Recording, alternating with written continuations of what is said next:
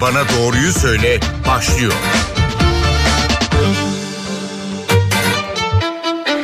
NTV Radyo'dan merhaba yeniden ben Aynur Altunkaş. Doktor Bana Doğruyu Söyle programında birlikteyiz. Bugün koronavirüs aşıları ile ilgili merak ettiklerimizi soracağız uzmana. Çünkü vatandaş olarak da hakikaten merak, e, gerçekten merak ettiğimiz çok soru var. Önce ülkemizdeki son duruma kısaca bakalım.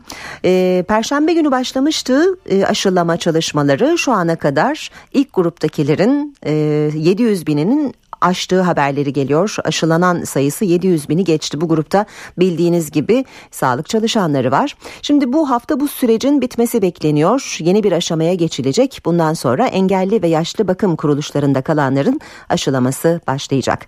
Koronavirüs Bilim Kurulu üyesi ve Ankara Şehir Hastanesi Acil Tıp Bölümünden doçent doktor Afşin Emre Kayıpmaz bu hafta konuğumuz. Sayın Kayıpmaz hoş geldiniz yayınımıza. Hoş bulduk. İyi yayınlar diliyorum efendim. Siz de ilk gruptaydınız ve aşı oldunuz bildiğimiz kadarıyla neredeyse bir hafta oldu. Hemen soralım e, bir yan etkisi oldu mu sizde aşının? Evet biz de çarşamba akşamı e, Sağlık Bakanımızla birlikte ilk aşı olan kişilerden biriydik. E, aşı sonrasında sadece e, sol kolumda kısa süreli bir ağrı oldu. Onun dışında herhangi hiçbir yan etkiyle karşılaşmadım. Peki beklenen olası yan etkiler nelerdi Sayın Kayıpmaz? Evet şimdi ben geçen hafta bunu aslında bir ajansa söyledim. Ajans da sanki bunu e, ben de bütün bu yeni etkiler gelişmiş gibi e, servis etmiş ama aslında genel olarak ben aşı sonrası karşılaşılabilecek yan etkilerden bahsetmiştim. Hı hı. İsterseniz size de kısaca tekrarlayayım. Evet lütfen. Aynı bende olduğu gibi aşının uygulanma bölgesinde bir ağrı, kızarıklık, şişlik aşılar sonrasında gözlenebilir. Bunun dışında ateş yüksekliği, baş ağrısı, halsizlik, yorgunluk, kas eklem ağrısı hatta bazen ishal, bulantı gibi beklenmedik aşı sonrası etkiler ortaya çıkabilir. Ama bunlar ortaya çıksa dahi geçicidir ve 48 saat içerisinde genellikle kendiliğinden sonlanır. Peki bazı alerjik reaksiyonlardan da söz ediliyor. Bunlar konusunda Aynen. bilgi verebilir misiniz? Tabii ki anafilaksi dediğimiz bir durum vardır. Bizim aşı ya da herhangi bir ilaç kullanımı sonrasında kısa vadede gelişebilen sistemik bir alerjik reaksiyondur. E, bu tabii sadece ilaç veya aşılarla olmaz. Aynı zamanda bazı hassas bünyelerde örneğin e, bir kuru yemiş yediğinde, bir meyve sebze yediğinde de ortaya çıkabilen reaksiyonlardandır. Aynı bu şekilde aşı uygulaması sonrasında da bir anafilaksi gelişmesin diye şu anda zaten e, ilgili sağlık kuruluşları bilgilendirilmiş ve onlara rehber rehberler ulaştırılmış durumda. Yani bir aile sağlığı merkezinde veya e, hastane gibi bir sağlık kuruluşunda alerjik durum gelişmesi halinde ne yapılacağı belli. Ki bunun tedavisi de adrenalindir kısa vadede. Onunla birlikte eğer aile sağlığı merkezinde ise hastaneye nakildir. Bununla ilgili olarak bütün merkezlerimiz de hazırlanmış durumda. Zaten böyle bir alerji ihtimaline karşı da aşı, aşı uygulandıktan sonra 15 dakikada kişiler sağlık kuruluşlarında gözleniyor. Evet bu yüzden 15 dakika sağlık kuruluşunda beklememiz gerektiği söyleniyor değil mi? Aynen efendim bu şekilde.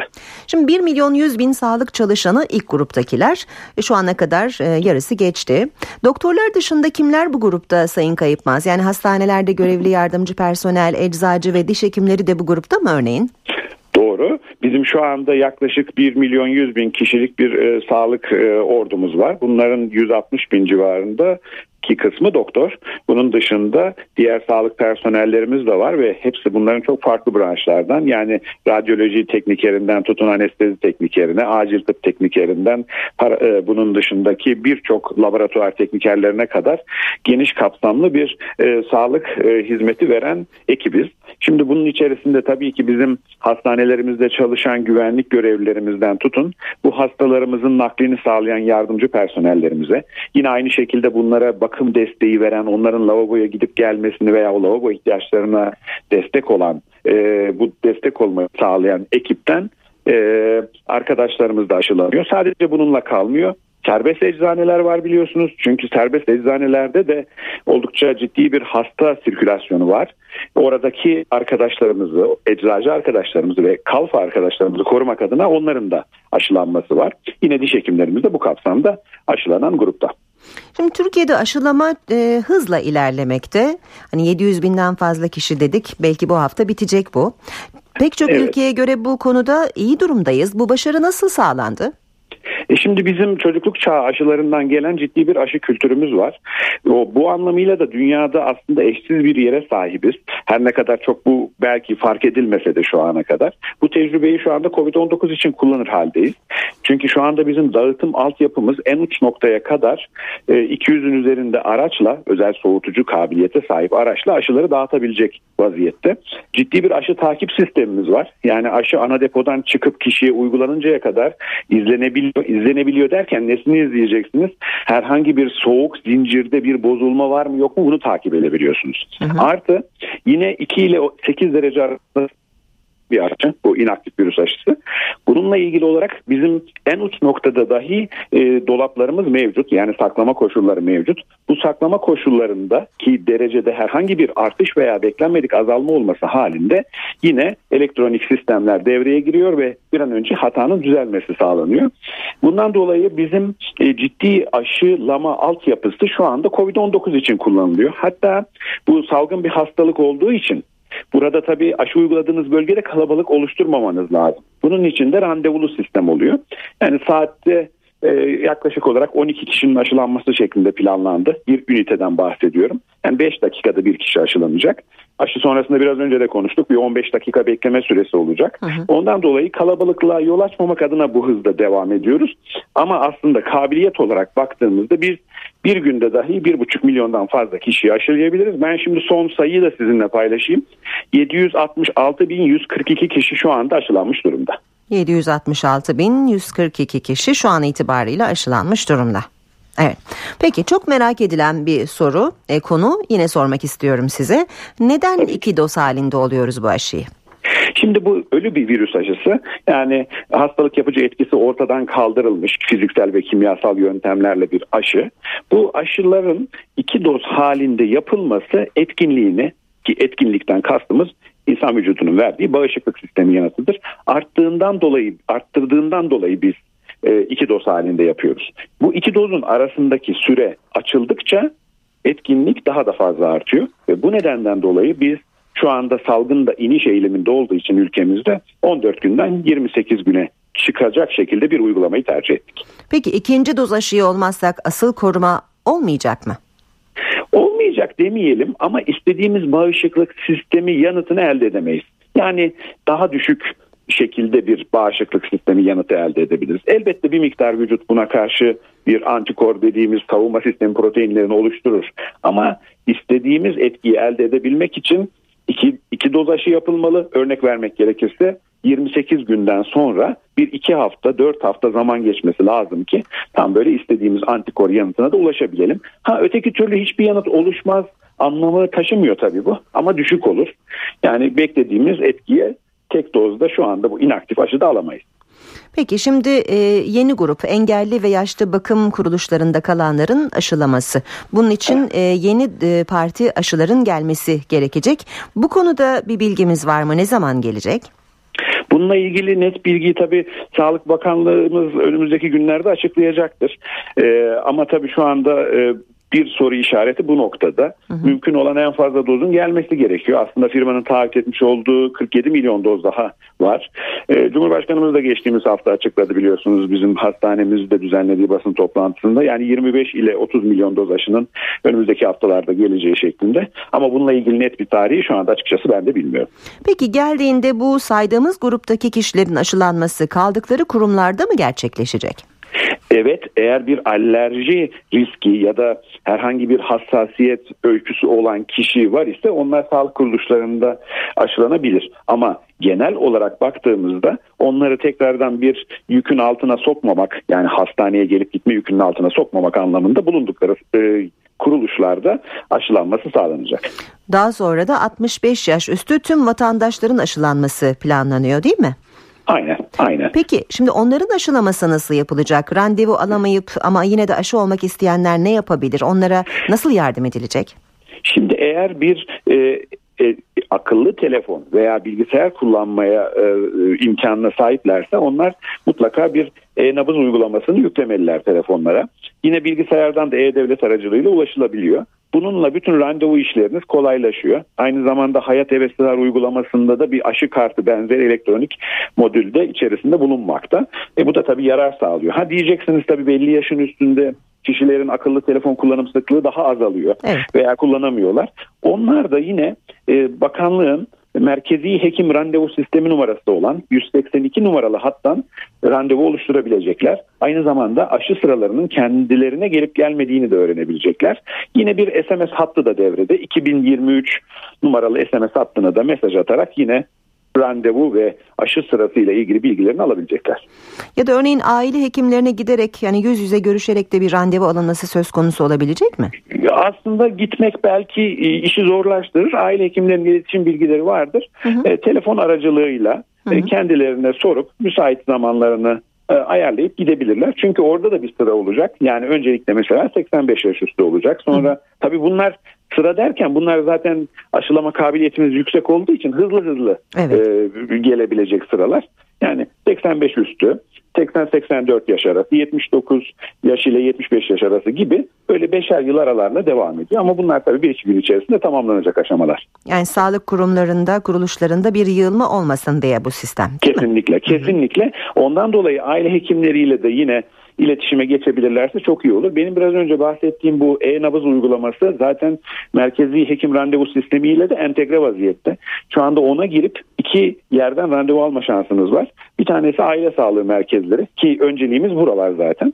Ama hani bir alerji öykünüz var, ee, bahsettiğimiz gibi bir anafilaksi öykünüz var. Daha önceden inaktif virüs aşısı vurulmuşsunuz, bir alerji gelişmiş. O zaman sağlık kuruluşunda aşıyı olmanız daha yerinde bir karar olacağı için yine sizi sağlık kuruluşlarına da yönlendiriyor. Orada evinize en yakın kuruluşu seçerek uygun saat ve tarih için randevu alabiliyorsunuz. Sayın Kayıpmaz, e, planlanan toplumun yüzde kaçının aşılanması, hedef nedir bu konuda? Yani yüzde altmışın aşılanması elbette ki çok önemli. Sadece tabii aşılanma demeyelim aynı zamanda hastalığı geçirenler vasıtasıyla da bu yüzde altmışlık oranın e, en azından bir tutturulması lazım ki biz artık toplum bağışıklığına e, ulaşabildik diyelim ve daha rahat günlere adım atabilelim. Hı hı. Şimdi koronavak aşısı oluyor vatandaşlar ancak e, bu to, hedeflenen e, rakam la bu koronavak aşısının dozu arasında bir e, fark var. Bundan sonra gelecek aşılar konusunda bir bilginiz var mı? Tabii şimdi e, dediğiniz gibi %60'ını e, toplumun düşünürsek işte nüfusu 80 milyon gibi kabul edersek 48 milyon kişi eder. E, yaş, aşağı yukarı yani bize bir 100 milyon doz kadar aşı ihtiyacı olacak durumda ki bunun da işte önümüzdeki sonbahara kadar yapılması hedeflenen doz olmalı. Bununla ilgili olarak zaten Sağlık Bakanlığı hem bu koronavakın üreticisi olan Sinovac'la hem de diğer aşı firmalarıyla işte iki Türk'ün geliştirmiş olduğu aşıyla ilgili olarak bir tanesi ee, bir başkası yine bu İngiltere Oxford AstraZeneca e, adı verilen aşıyla ve Rus aşısıyla Sputnik 5 ile ilgili olarak da buradaki görüşmeleri devam ettiriyorlar. Maksat burada ülkemize gelen dozu en fazla miktara çıkarabilmek. Bunu da böyle 2021 yılının ta sonuna kadar yayarak değil de özellikle şu içinde bulunduğumuz kış ayları içerisinde mümkün olan en fazla dozun ülkemize temini için çaba gösteriyorlar. Ama bildiğiniz gibi Üretici firmaların üretim kabiliyeti de sınırlı. Yani Pfizer-BioNTech şu anda Avrupa'ya e, tedarik miktarını kısıtladığını duyurdu. E çünkü firmanın da üretebilmesinin belli bir e, kapasitesi var. Evet. E, talep çok fazla. Firma da talebe yetişmeye gayret ediyor. E, bize planlanan şu anda bu bahsettiğim dönem için yani önümüzdeki 3 aylık dönem için bir 5 milyon civarında dozunda temin edebileceği edilebileceği yönünde. Ee, peki tabi burada akla şu da geliyor. Tüm aşılara erişme imkanımız olsa bu aşılardan e, birden fazlasını olmamızda bir sakınca var mı? Aynı anda birden fazlasını mesela olamayız. Şöyle söyleyeyim. Birinci dozu ben Coronavac oldum. ikinci dozu BioNTech olayım diyemem. Hı. Çünkü hangi aşıyla başladıysam ikinci dozun da o aşıyla olması lazım. Ama şu anda mesela yaygın olarak temin edebileceğimiz aşı Coronavac gibi duruyor. Hı hı. Bu dönemde Coronavac'ı vuruluruz. Ha Biontech geldiğinde de sıra kimdeyse mesela biraz önce bahsettik ya grupları 65-70 yaş arasındadır sıra onlar Biontech'i olur. Veya e, biz önümüzdeki sonbahar aylarında tekrar bir aşılanmamız gerekir ise ve o zaman da elimizde mRNA aşıları e, yoğun miktarda bulunuyorsa mRNA aşısı olabiliriz. Ama ilk başladığımızdaki doz neyse 28 gün sonra vurulacağımız dozun da aynı aşı olması lazım. Ha bu aşıyı oldum bir ay sonra BioNTech geldi onu da olayım gibi bir yaklaşım şu aşamada doğru değil. Peki bir başka merak edilen konu kronik hastalığı olanların durumu. Ee, hem kronik bir hastalığı olan hem de düzenli olarak ilaç kullananların aşı olmaları için bir olmamaları ya olmaları konusunda bir engel var mı diye sorayım. Aslında bilakis onlar aşı olmalı. Çünkü biz biliyoruz ki altta yatan kronik hastalığı olan kişiler ve belli yaşın üzerindeki kişiler bu hastalığa yakalandığında hastalık onlarda daha ağır seyredebiliyor. Öyleyse bu ilaç kullananların, kronik hastalığı olanların e, aşılanması bizler için daha öncelikli olmalıdır. Nitekim rehber de aynı bu şekilde izleneceğini belirtiliyor yolun. Ama tabii bu arada bazı istisnai durumlar ki bunlar çok nadir durumlardır. Daha önce bir Guillain-Barré dediğimiz veya transvers miyelit dediğimiz e, nörolojik hastalıkları olan kişilerde mutlaka aşı olmadan önce e, ilgili hek, sağlık kuruluşlarını, hekim arkadaşlarımızı bilgilendirmeli. Onun dışında e, aşı uygulama anlamında özellikle de kronik hastalığı olan kişilerin aşılanmasını tavsiye ediyoruz. Okullarda yüz yüze eğitim yapılamamakta. E, bu da tabii şöyle bir soruyu da akla getirebilir. Neden çocuklar ve öğretmenler öncelikli aşılanacak gruplar arasında yok? Şimdi 18 yaş altındaki bireylerde bu çalışmalar yürütülemiyor biliyorsunuz. 18 yaş altının şu anda verisi bizde yok. Ama biz şunu biliyoruz ki çocuklarda yani özellikle de 15 yaş altı çocuklarda bu çocuk eriş, bu e, çocuklarda erişkinlere göre hastalık daha hafif seyrediyor. Bunu biliyoruz.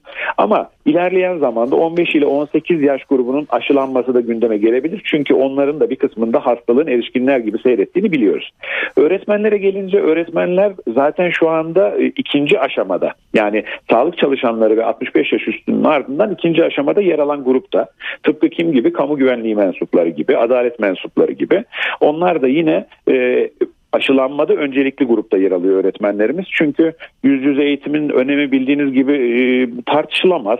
Hiçbir zaman online eğitim idame eder size ama e, yüz yüze eğitimin yerini tutmaz. Hele ki bu temel eğitim çağındaki çocuklarımız için yani ilkokul 1, 2 veya sınava girecek 8, 12. sınıflardaki çocuklarımız gibi onlar için başta olmak üzere tüm öğrenciler için artı üniversite öğrencileri için yüz yüze eğitimin önemi kesinlikle tartışılamaz. Bunun için de hem öğretmenlerimizin aynı zamanda da üniversitelerimizde görev yapan öğretim üyelerimizin, personellerimizin aşılanması da öncelikli olarak yer alacak. Peki şimdi radyolarını yeni açan dinleyicilerimiz için belirtelim. Bugün Doktor Bana Doğruyu Söyledi konuğumuz. Koronavirüs Bilim Kurulu üyesi ve Ankara Şehir Hastanesi Acil Tıp Bölümünden doçent doktor Afşin Emre Kayıpmaz. Sayın Kayıpmaz artık kışı e, oldukça hissetmeye başladığımız günlerdeyiz. Evet. E, neredeyse ülkemizin tamamı kar altında. Havada oldukça soğuk. Bu hava koşulları koronavirüsün yayılımını artırır gösterir mi? Evet şimdi Ankara'da İstanbul'da artık kar var ee, özellikle hafta sonu ve bugün itibariyle. Şimdi bu tabii hava soğukluklarını da bir arada bir arada yanında getiriyor. Biz mevsim başında aslında mevsim normallerinin üstünde seyrediyorduk ama şu anda artık mevsim normallerine doğru gelmiş durumdayız. Bu da neyi arttırıyor? Kapalı ortamlarda daha fazla vakit geçirmeyi arttırıyor. Şu anda dışarıda vakit geçirebileceğiniz kafe, restoran, lokanta, pastane tarzında yerler kapalı. Daha doğrusu sadece paket servisi hizmet veriyor. Ama biz e, tabii e, bireysel olarak evlerimizde komşularımızla, akrabalarımızla, arkadaşlarımızla bir bir araya gelme durumu içerisine girebiliriz. Bu da riskli bir durumdur. Çünkü farklı farklı ailelerden geliyoruz, farklı farklı iş yerlerinden geliyoruz ve bu kadar farklı ortamlardan gelen kişilerin bir arada uzun süre maskesiz, mesafesiz vakit geçirmesi hastalığın bulaşması açısından en önemli risk faktörü. E şimdi siz dışarıda dikkat ediyorsunuz evet ama bir komşunuzla üç komşu, üç aile bir arada bir evde 2-3 saat vakit geçirirseniz evdeki herkesin enfekte olma riski çok çok yüksek. Ondan dolayı kış aylarında mümkün olduğunca ailemizle vakit geçirmeliyiz hele şu sayılar azaldı diye rehavete kapılıp kesinlikle tedbirsiz davranışlar içerisine girmemeliyiz. Kışın tehlikesi hala devam ediyor. Kapalı ortamlar kötü havalandırılmışsa ve kalabalık var ise burada da hastalık yayılma fırsatı buluyor. Hane halkı dışındaki kişilerden bahsediyorum tabii. Peki şimdi daha genel bir e, soru sorayım. Artık aşı konusunda günlük konuşmalarımıza giren bazı kavramlar, bilimsel terimler var. Ee, örneğin inaktif aşı siz de e, az önceki e, sorulara verdiğiniz yanıtlarda adları geçti bunların. İnaktif aşı, mRNA teknolojisiyle üretilen aşılar. Ee, bunlar arasında nasıl bir fark var ve biliyoruz ki Türkiye'de de aşı çalışmaları hızla ilerlemekte. Bizdeki aşılar hangi teknolojiyle geliştirilmekte? Evet bizdeki aşılarda her üç teknolojiyle geliştirilme aşamasında olan aşılar var. Yani inaktif aşı da var, mRNA aşısı da var, vektör temelli hatta protein bazlı aşılar da var. Şimdi bunların aşıların e, üretim teknikleri birbirinden farklı. Örneğin bize gelen şu e, koronavak aşısının üretim tekniği öncelikle bu virüsün laboratuvar ortamında çoğaltılıp daha sonra fiziksel kimyasal yöntemlerle inaktif yani ölü hale getirilmesi esasına dayanıyor. Sonrasında aşıda, aşı aracılığıyla bu madde insan vücuduna veriliyor ve insan vücudunun bağışıklık sisteminin harekete geçirilmesi amaçlanıyor. mRNA dediğimiz model daha modern bir teknoloji. Aşıda ilk defa denenen kullanılan bir teknoloji. Daha önce bazı kanser hastalıklarının tedavisinde kullanılması planlanıyordu. E, bu mRNA'da virüse ait proteini hani spike proteini denilen artık bildiğimiz evet. diken proteini evet. virüsün dışındaki o taç taç e, yapıyı oluşturan protein bunlar. Onları üretmeye yönelik olarak insan vücuduna, hücreye bir mesajı götüren molekül yani mRNA'yı özel bir lipid e, kap içerisinde, lipid bir zarf içerisinde veriyorsunuz vücuda ve sonrasında bu mesaj gidiyor. Bu mesaj hücrenin içerisine giriyor. Hücrenin çekirdeğine girmiyor. DNA hücrenin çekirdeğinde. Bu hücrenin sitoplazması dediğimiz sıvı kısmında kalıyor. Gerekli proteini sentezlemek için mesajı ribozom dediğimiz protein üreten yere veriyor ve sonrasında hücre bunu mesajı aldıktan sonra imha ediyor. Yani öyle insan vücudunun genetiğini bozması gibi bir durum söz konusu değil. Bunlar teknik olarak avantajlı çünkü laboratuvar koşullarında üretiliyor. Sentetik olarak üretildiği için kısa zamanda çok miktarda üretebiliyorsunuz. Bir dezavantajı İki aşı biliyorsunuz şu anda faz 3 çalışması evet. tamamlandı bu türde. Evet. Moderna olarak bilinen ve Pfizer-BioNTech ortaklığında geliştirilen iki aşı. Birisi eksi 20'de saklanması gerekiyor. Birisi de eksi 70'de saklanması gerekiyor. E bu koşullarda saklama açısından kolay değil. İnaktif aşı burada daha e, zor üretiliyor. E, üretilmesi mRNA'ya göre daha zor ama saklama koşulları daha kolay. E, mRNA aşıları da üretimi daha kolay ama saklama koşulları zor. Yani aşının zayi olma ihtimali var. Ama burada tabii iki tane mRNA aşısı şu anda faz 3 çalışmalarını saygın dergilerde yayınlamış vaziyette. Bu önemli. Epey bir veriye sahibiz. Yine Oxford AstraZeneca'nın geliştirdiği aşı gibi veya Rusya'nın Sputnik 5 aşısı gibi vektör temelli aşılar var. Bu vektör temelli aşılarda da insanda hastalık yapıcı etkisi olmayan bir virüsün içerisine genetik materyali koyuyorsunuz. Bu da bir adenovirüs. Kimisi şempanzeden alınıyor, kimisi insandan alınıyor. Bu adenovirüsün içerisindeki genetik materyalle aşı vücuda veriliyor ve orada vücudun yine bağışıklık sisteminin bir harekete geçirilmesi esasına dayanıyor. Bunlar da yine 2 ile 8 derece arasında saklanıyor inaktif aşılar gibi. Daha bunlar e, çalışmaları şu anda hala devam ediyor. Bir yandan da Oxford AstraZeneca ile yani İngilizlerle Rusların bir ortaklığı var aşı geliştirme çabaları içerisinde. Yani bütün aşılar aslında etkinliği güvenilirliği ortaya konduktan sonra bizim için son derece pandemiyle mücadelede kıymetli araçlar. Evet ben de onu söyleyecektim. Yani geliştirilme teknikleriyle e, etkinlik arasında nasıl bir ilişki var? Yani bizim için önceliği olan etkinliğinin yüksek olması değil mi? Evet kesinlikle ama güvenlik de çok önemli. Yani insanlarda herhangi bir hasara yol açıyor mu? Yayınlanan faz 3 çalışmalarında veya bizim işte ülkemizde yapılan ve faz 1 faz 2 çalışmaları saygın dergide yayınlanan korona vak aşısında biz şunu biliyoruz ki ciddi bir yan etkiyle karşılaşılmış değil. Benim size biraz önce inaktif aşılar için bahsettiğim yan etkiler bu aşılarda da olabilecek yan etkiler. Bir miktar daha mRNA aşılarının e, insandaki bağışıklık sistemi yanısını inaktif aşılara göre daha kuvvetli tetiklediği söyleniyor. Ee, yine aynı şekilde vektör temelli aşıların da böyle. Ama işte bu fazla tetiklemesi acaba Norveç'te gerçekleşen beklenmedik ölüm vakalarında olduğu gibi bir aşırı bağışıklık sistemi yanıtından veya işte yan etkilere bağlı kırılgan grubun vefatından sorumlu mudur acaba? Bu da şu anda üstünde tartışılan bir konu. Ee, yani aslında her birinin kendine göre ayrı özelliği, ayrı güzelliği var diyebiliriz. Hı hı. Hepsi de kıymetli aşılar zaten. Evet. Peki şimdi bugün gündeme düşen bir haber. Çin'de bir dondurmada Covid-19 tespit edildi. Bu da akla şunu getiriyor. Gıdadan virüs bulaşır mı? Şimdi gıdanın içerisinde şöyle düşünelim. Ee, size bir e, gıdayı ev içerisinde mesela servis ediyorsunuz. Ben yemeği hazırlıyorum. Ben hastayım, taşıyıcıyım, maskesizim, öksürdüm ve gıdanın üzerine bu özellikle soğuk bir gıdanın üzerine peynirin üzerine mesela sıçradı. Sonra birisi aldı onu yedi. Evet teorik olarak çok çok düşük ihtimalle de olsa ancak bu dediğim şartlarda bulaşabilir. Ama onun dışında sizin PCR ile yani bir molekülü e, çok e, büyüterek tespit etmeye amaçlıyorsunuz bu PCR tekniğinde? Elbette ki bir dondurmanın üzerinde, bir çileğin üzerinde, bir efendim elmanın üzerinde bir virüs parçacığını gösterebilirsiniz. Veya cansız yüzeylerde ne gibi işte kapı kolu gibi, işte asansör düğmesi gibi bu cansız yüzeylerde siz e, virüse ait bir parçayı gösterebilirsiniz. Ama önemli olan bu parçacık sizi hastalık etmeye, hasta etmeye yeter mi yetmez mi? Biz biliyoruz ki ana olarak bu hastalık damlacık yoluyla bulaşıyor.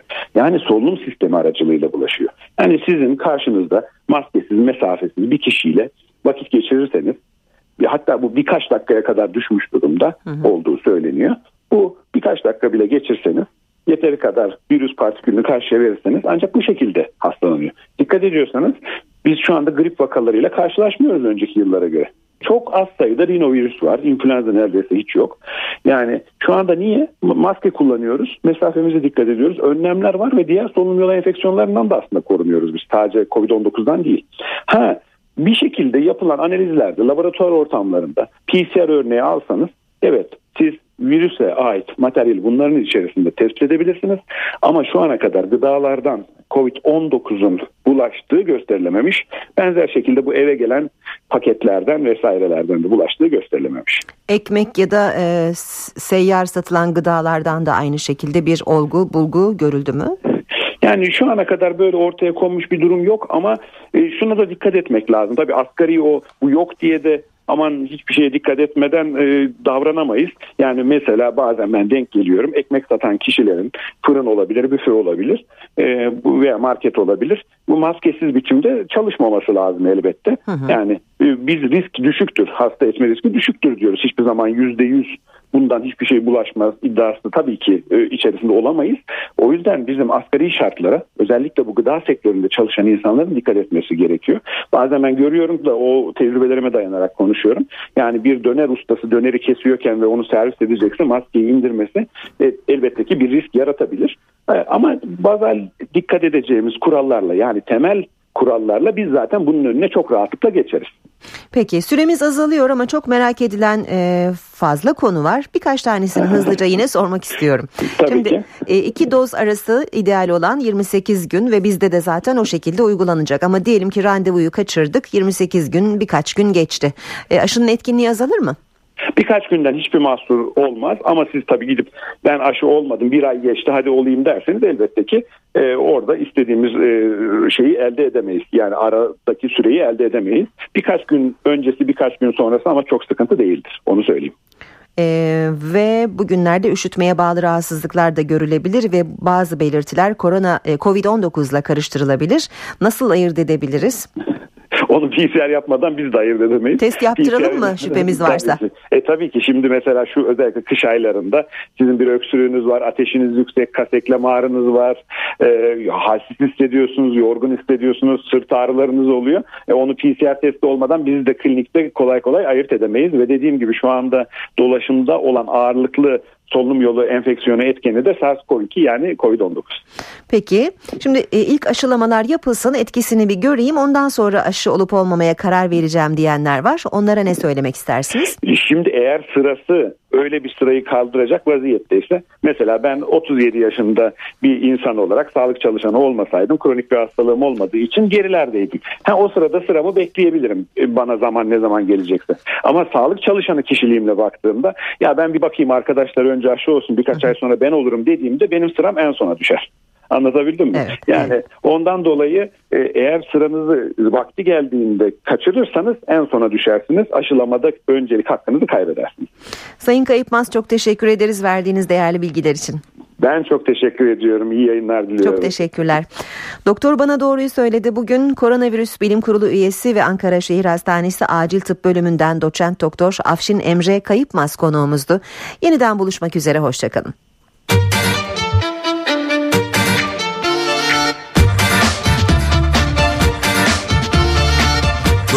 Bana doğruyu söyle.